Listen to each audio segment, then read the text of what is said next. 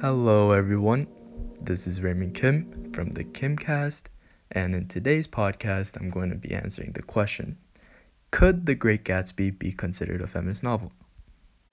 Now, first of all, The Great Gatsby is a great novel written by F. Scott Fitzgerald. If you haven't read it yet, make sure to check it out. It's, it's a good book. I enjoyed reading it. Also, I just want to clarify when the question says feminist novel, it means a book that either points out problems, gives an idea for change, or makes a bold statement, all in the best interest of women.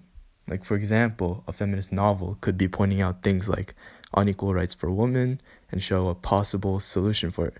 Like, it's, it's a novel around feminine, feminism and tries to help. That makes sense. And now it's clear, it's time to answer the question Could The Great Gatsby be considered a feminist novel? My answer is yes. And here's why. My first reason will be quoted from Daisy, one of the main female characters. She says, Alright, I'm glad it's a girl, and I hope she'll be a fool. That's the best thing a girl can be in this world a beautiful little fool. I found that in page 17. I believe Fitzgerald is trying to depict how the mentality was for women in 1924. Daisy seems to think that the best a woman can be in the world is a fool. It's clear that Daisy's from a society that doesn't respect women. Like, just by looking at Daisy, I could say this is a feminist novel, or in my opinion. Daisy understands like the, inequal- the inequality shown to women in her, her society but she still chooses to go along with the social standards, such as cheating on her t- husband Tom. Another example I have is when Myrtle dies. When when Myrtle is killed by Daisy, who was driving and didn't see Myrtle before it's too late. It's important to notice how Fitzgerald described Myrtle's dead body. It said that her left bread was her left breast was hanging loose and her mouth was ripped. I think this was important because Fitzgerald was trying to show, like, by pointing these things out, that many females were only used for their female aspects, which is very disrespectful to women.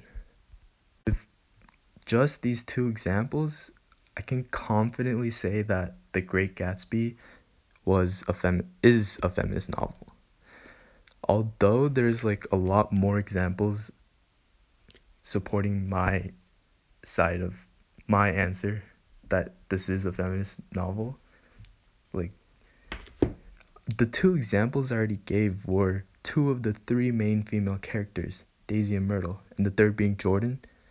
Like, they're two of the three main female characters in this whole book, and they're obviously affected by feminism or not feminism, inequality. And Fitzgerald is trying to support their feminism. Fitzgerald really made sure to let readers know how women were treated or how he thinks they were treated back in 1924. I really believe that Fitzgerald intended for the readers to realize how unfairly the women were treated, which definitely makes The Great Gatsby a feminist novel. Like, I can't see how someone could go against my counter my argument. If you look at all the female characters in the novel and how Fitzgerald describes them and their lives, it's obvious that they're treated unequally. The novel definitely shines a light on how poorly women are treated and moves readers, or at least me, to help and support feminism. Like, even though it's not as bad as now than back then, we still have more ways to go until like we're totally equal. And you know, The Great Gatsby helped me realize that. Anyways, Thank you for listening and make sure to tune in to Kimcast next time. See ya.